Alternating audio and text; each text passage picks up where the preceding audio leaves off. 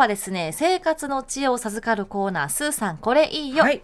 ゲストは番組初登場です。料理家の本田理恵子さんです。お願いします。こんにちは。よろしくお願いいたします。はじめまして。よろしくお願いします。まずはですねプロフィールご紹介します。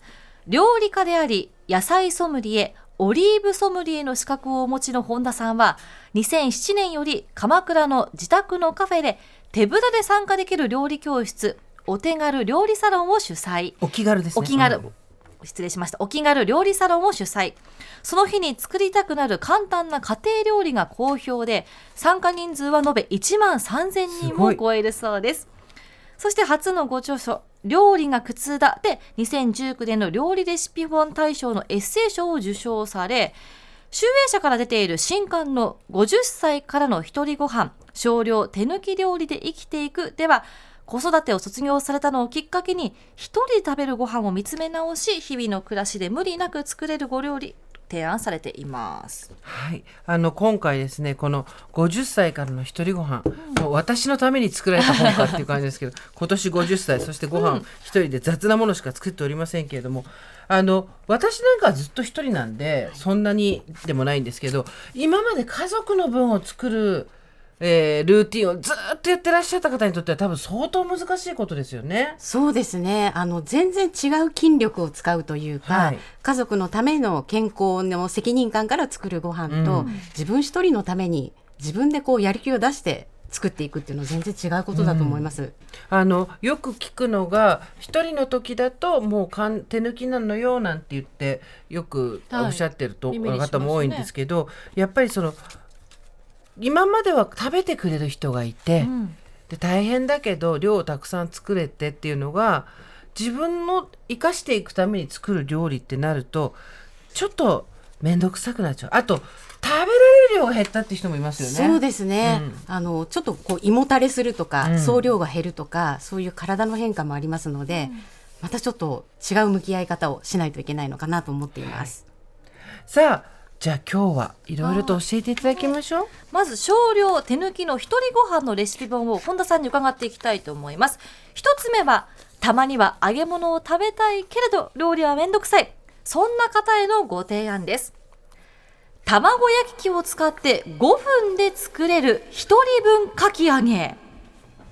かき揚げ？かき揚げを一人分作ろうっていう気にまずなかなかならないと思ったんですが簡単にできると聞いたらそりゃ うん、問題はそこですからね。かき揚げって言ったら手間がかかるってイメージしかないですから、それを小さめの卵焼き器を使った一人分かき揚げができるということで、はい。レシピ本田さん教えてください、はい、はい、まずですね材料なんですけれども玉ねぎスライス4分の1個分。はい。乾燥エビ大さじ1薄力粉大さじ2水大さじ2サラダ油大さじ2です。はい。はい、大さじ2でできちゃうんですか、今ちょっと、ね。一瞬あれびっくりしました。サラダ油大さじ2でかき揚げは大丈夫ですか、まあ、大丈夫です、はい。あの油の処理も簡単にできますのでもう大さじ2だけで大丈夫捨てるです。時も便利ですね。はい。じゃあ教えてくださ、はい。い、作り方はまず、えーボウルに玉ねぎと乾燥エビを入れて用意した薄力粉の半分つまり大さじ1ですね。まぶします、で別の容器に残りの薄力粉大さじ1とあと水粉気がなくなるまで混ぜてください、はい。あの特に冷水とかあの氷水じゃなくて大丈夫です、はい。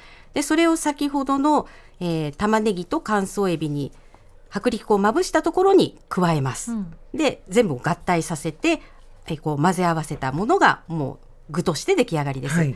で卵焼き器にサラダ油大さじ2ですね。中火で熱してあえた具材を入れますでこの卵焼き器のこの角がいい仕事をしてくれまして、うんうん。そこにこう押し付けることによってなんとなくこう形作れるっはいはい。ていうことがあります、なるほど。今ここにあるんですけど、本当にちっちゃい小さい。こんな小さい卵焼き器あるんですね。手のひらサイズですよね。あります。あのそお弁当とかでつく使い倒した卵焼き器、はい。あの結構ご家庭でねあるかもしれないので、その小さいサイズでもう全然できちゃいまうす。11センチかける8センチぐらいですで高さが2センチぐらいかな、うんこれでもう大さじ2の油ではい少なく少なく作れてしまうと、一人分のはいそうですじゃあちょっといただきいただきましょうかます。もうサイズもちょうどいいですね。そう小さいのそうですね。一人分で。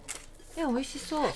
揚げ物って一人暮らしでやるのは相当やっぱりハードル高いと思っちゃうけど、うです。ねあと油の処理が大変なのでそう。はい。控えがちですけど、大さじ2ならいいですね。そうですね。大さじ2でできるんだったらね。私はこれあの冷凍うどんを食べるんですけれども、はい。一人だと簡単なのでその時にちょっと乗せたいので結構衣がガツってあるんですけれども、そのままご飯にのせてかき揚げ丼もちょうどいいサイズいいですね。お茶碗、はい。い、ただきます。これあの大さじ2の小麦粉を、はいえー、と本体にまぶすのと、はい。水に分けるっていう何かそれは理由があるんですか、あそうですね。あのぐちゃってならないように先に混ぜてあげた方が、あんまりこうダマにならないっていうのがあります。うん。なるほど。おいしい。ん。玉ねぎすごいね、うん、シャキシャ確かにこれはうどんとかにのせたくなる。そうですね。ちょっと汁と合う感じだと思います。なるほど。ちょっとした油物が食べたいなとか、はい。ほんのちょっとでいいんだけどなっていう時には、はい。いいですねこれ。キ。いいですね。あとお弁当にも意外と、あ、合いそね。う。いや、美味し卵焼いきで作るなんて。ね大さじ2だったらもうでもとにかく油のことだ油の処理が超めんどくさい。からめんどくさいですね。大さじ2ならもう、ね、これならキッチンペーパーで拭き取れあますもんね。そうですね。はい、うん。ねおいしいでは続いていきますね。二、つ目はピザは食べたい。でも味濃いし油っぽいし一人じゃ食べきれないそこで提案です。小麦粉を使わないヘルシーなレンコンピザ。おお 思ってたのと違うの来た大ねもう直径20センチ以上あるような。なんかレンコンを薄切りにしてその上にチーズとか乗せるのかなと思ったら、はいもうレンコンを敷き詰めて、はいお前は生地だと そうです。説得した上でのその上にピザを乗せるという、そうですねいやーでもえこれ作り方レシピ教えてくあださい。はい。まず材料メインは生地代わりのレンコンです。はい。一節をだいたい3ミリくらいにあのあまあ皮はピーラーでねあの取っていただいて、はい。3ミリくらいにスライスして水に浸しておきます。であと彩りの大事なピーマン1個。種を取って輪切りにしています。うん。ベーコン2枚。これ食べやすい大きさに切ります、うんうん。マヨネーズ大さじ1ケチャップ大さじ1この2つを混ぜていわゆるピザソース代わりにしています。はい。ああそうなんだ、はい。で、ピザ用チーズ、溶けるチーズですね。はい適量です。ふーんでちょっと待って待って電子レンジで？そうなんです。作り方はですね、クッキングシートをまずはい25センチ四方くらいに用意していただいて、切ったレンコンをもう全体にこう敷き詰めます。途中重なって、少し重なっても構わないです。生地代わりです。で、その上にマヨネーズとケチャップを混ぜたタレを伸ばして、で、玉ねぎ、ベーコンを乗せたら、その上にピザ用チーズを広げて、一番最後ピーマンです。これ彩りをちょっとね、緑で残したいので、ピーマンを乗せて、シートごと電子レンジで3分半加熱したら完成です。え電子レンジなんですか、はい、これ？電子レンジです。あいただきます別にオーブンとかじゃなくていいんだはい、手軽に電子レンジでできちゃいます。あのンサクサク。あとオーロラソースみたいにそのケチャップとマヨネーズとっていうのが意外とピザソースな気がしてくるよね。うん。で合いますのトマトだけよりはまろやかで、あ、はい。うん。舌触りもさっぱりとして。レンコンが淡白な分この上の具材がいいアクセントになって、あよかったです。そういうレンコンが聞き分けがいいんでびっくりしました。あの皆さんそう頭の中で想像していただきたいんですけど、3ミリぐらいのレンコンをお前はに直径20センチのピザだって言って、その20センチのところに敷き詰めるんですよ。わー。っと。はい。でその上に容赦なくピザのものを乗せていくっていう。そうです。でこれによって、えーレンコンの洗脳がなぜはい。か可能になっておりまして、今食べたらピザなんですよ。そうなんです。不思議ですよね。はい。でこれいつ頃どうやって思いついたんですかこのあレンコンのピザピザ食べたいなと思うんですけれどももう我々世代の胃腸はピザ一切れくらいで結構もたれたりするんですよね。あの小麦粉を使って、うん。はいあのそうですよね。はい結構胃にありがとう。グッと食いますのでこれは小麦粉の生地の代わりなんかいけるんじゃないかと思った時に、まあじゃがいもでもいいんですけどまあまあそう大体じゃがいもですよね。ねうん。あのそれよりもレンコンの方がシャキシャキするし、はい。うん余計カロリーダウンも狙えるのではなかろうかと、やってみたところこれがシャキシャキして結構罪悪感もなく美味しいということをうん。発見しまして、すごいですよね。食感もいいはい。ピザの作り方を教えてくださいって時に レシピの一番最初に材料はレンコンっていう。ね。もう冒頭からすごいえっていう。うん。そうですね。美味しい、ねこれ私今おかわりしてうん。もらったくらいね美味しいです。あよかったです、すごい美味しかった。はい。では続いて3つ目なんですが一人ご飯だってたまには気分を変えて楽しみたい。そこでおうち居酒屋開店です。フライパンで串焼き。鶏肉ししとうプチトマトの肉巻き。あすごいの来た。本当に。っていうかもう完全に本田さんが酒飲みだってこと だよバレましたか？完全に酒が好きな人のメニューですこれは。わ美味してかあの過去にゃんが唐突に今あの写真をとこう興奮して目に すごい勢いで写真なんで写真撮っちゃったんだ自分でもわかんないぐらい。でもあのですね口の大きさはね鳥木に勝る勢いですよ。ずっ。しりしてるし、ねちょっと私もじゃあ写真撮るわ。い。やもうぜひぜひえーねでは作り方教えてください、はい。材料なんですけれども、はいこれ串に刺したの2種類あるんですけれども、まず鶏ももとししとうの方なんですけれども、えっ、と鶏もも肉 120g をこう4つに切って結構ボリューミーに塊にします。そうですねはい。うんあとししとうが4本。でこれがあの串が2本分なんですね。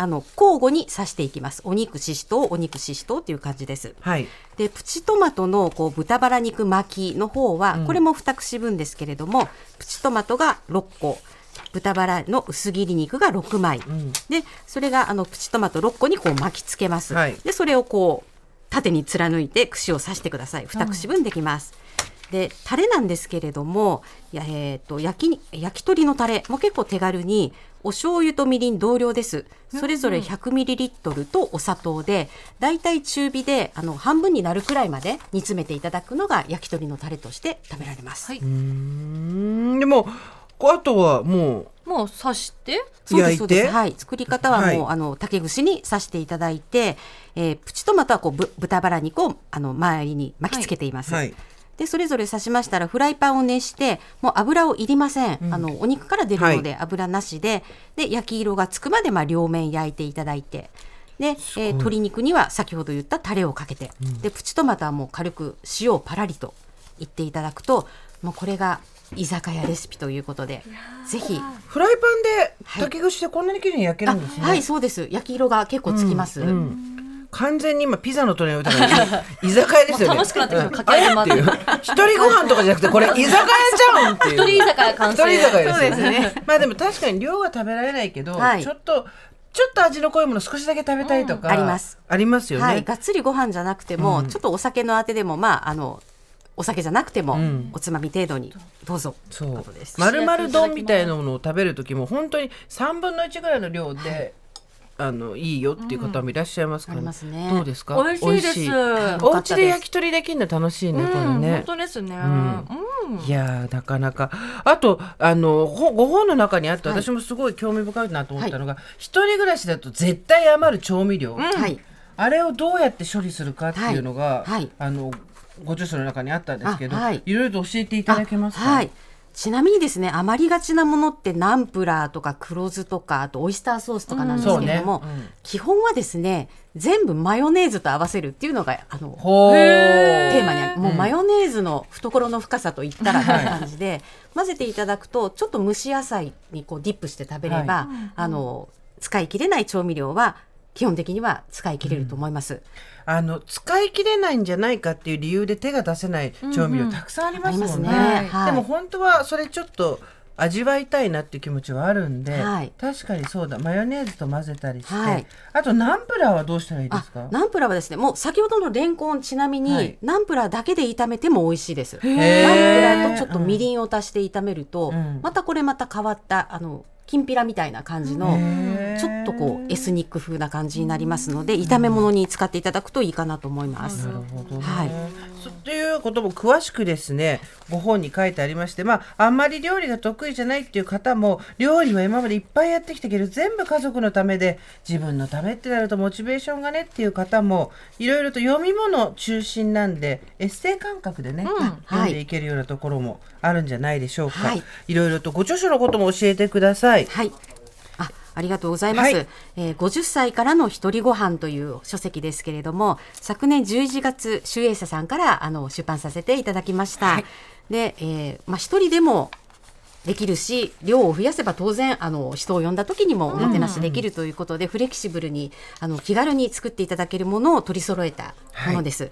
でとにかく自分のやる気が一番大事だと思いますので、はい。本当に無理なくできて少量余すことなく作れるものということで、あのピックアップしたレシピがいくつか載っています。ありがとうございます。皆さんぜひですね、えー一人暮らしの方もそうでない方もお昼用とかにね、はい。あってもいいかなと思ったりします。ということで本日のゲストは料理家の本田理恵子さん。いろいろと美味しいものごちそうさまでした。ありがとうございました。ありがとうございます。